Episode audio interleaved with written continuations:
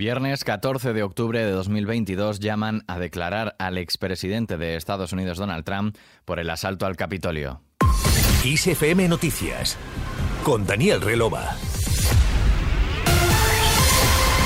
Muy buenos días. El Comité Legislativo que investiga el asalto al Capitolio del 6 de enero de 2021 ha votado este jueves a favor de citar a declarar al expresidente estadounidense Donald Trump, quien ha dado pocos visos de que vaya a cooperar. En un voto unánime, los nueve legisladores de ese comité de la Cámara Baja han aprobado citar a Trump para que ofrezca su testimonio y entregue documentos. La reacción del expresidente no se ha hecho esperar y poco después de la votación ha arremetido contra el comité en varios mensajes en su red social Truth Social. En concreto, ha acusado al panel legislativo de no investigar a sabiendas el fraude electoral masivo que asegura sin pruebas que se produjo en los comicios presidenciales de 2020 cuando perdió ante el actual presidente, el demócrata Joe Biden.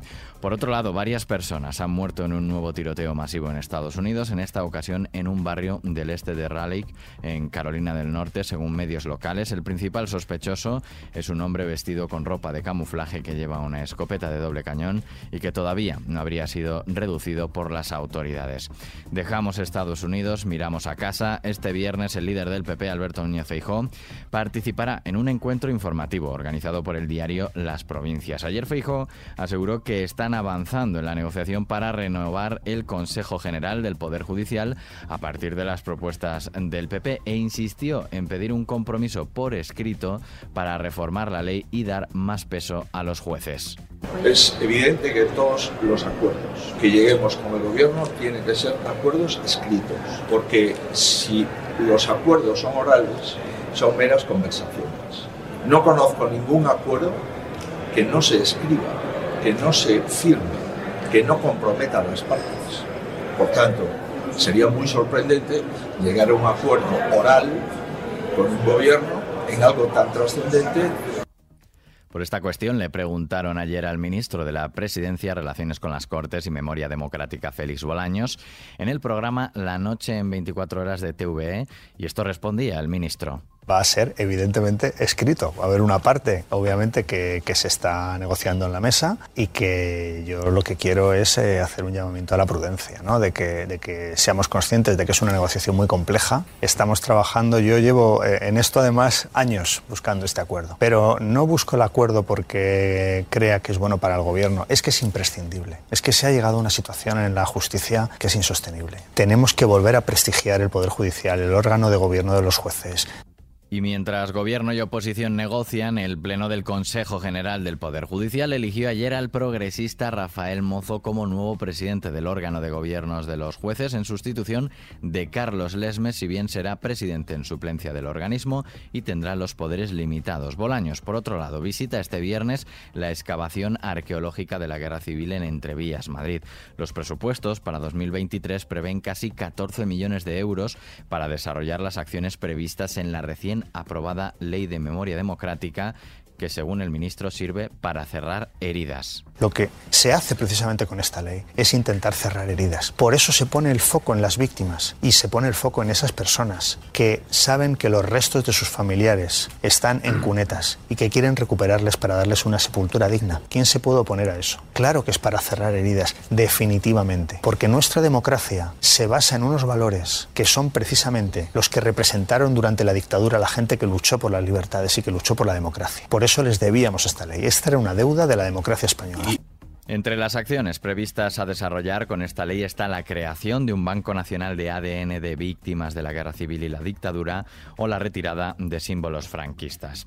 Seguimos ahora en Cataluña. Aragonés sigue presionando a Junts. El presidente catalán, Per Aragonés, ha mantenido su presión a Junts per Cat para negociar los presupuestos de la Generalitat de 2023, instándole a que no abandonen a los catalanes, pero ha insistido en no cerrar la puerta a un posible apoyo del PSC con, cuyo líder, Salvador Illa, ha mantenido un contacto esta misma semana.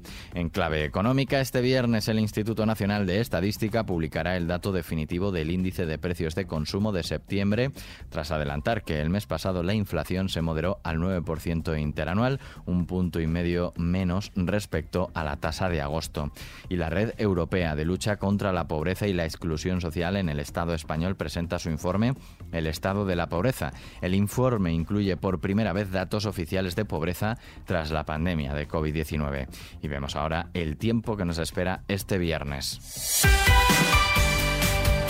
Hoy predominarán los cielos poco nubosos o despejados en gran parte de la península, sin embargo en Canarias se esperan cielos nubosos en el norte de las islas, con precipitaciones localmente persistentes en las de mayor relieve e intervalos nubosos en el sur. Nubes bajas en zonas de Galicia, al igual que en el entorno de Melilla y el Estrecho, donde es probable alguna precipitación débil dispersa. En el Alto Ebro y Pirineos también se espera algún intervalo de nubes bajas matinales. Las temperaturas diurnas subirán de manera casi generalizada más acusadamente en la mitad de este peninsular y con pocos cambios o ligeros descensos en el oeste de Galicia. Y terminamos hablando de música, hablando de las Spice Girls.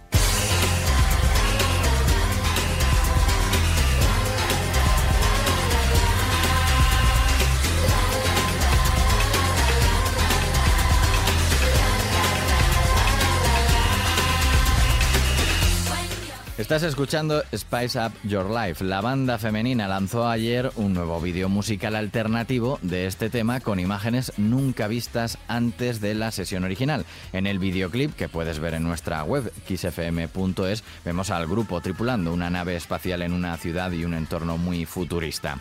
Este nuevo vídeo se enmarca dentro de las celebraciones en torno al 25 aniversario del segundo álbum del grupo Spice World que será reeditado y se publicará el próximo 4 de noviembre con las Spice terminamos la música y la información actualizada cada hora siguen en XFM y ampliada después en los podcasts de XFM Noticias. Susana León en la realización. Saludos de Daniel Relova. Que pases un buen día.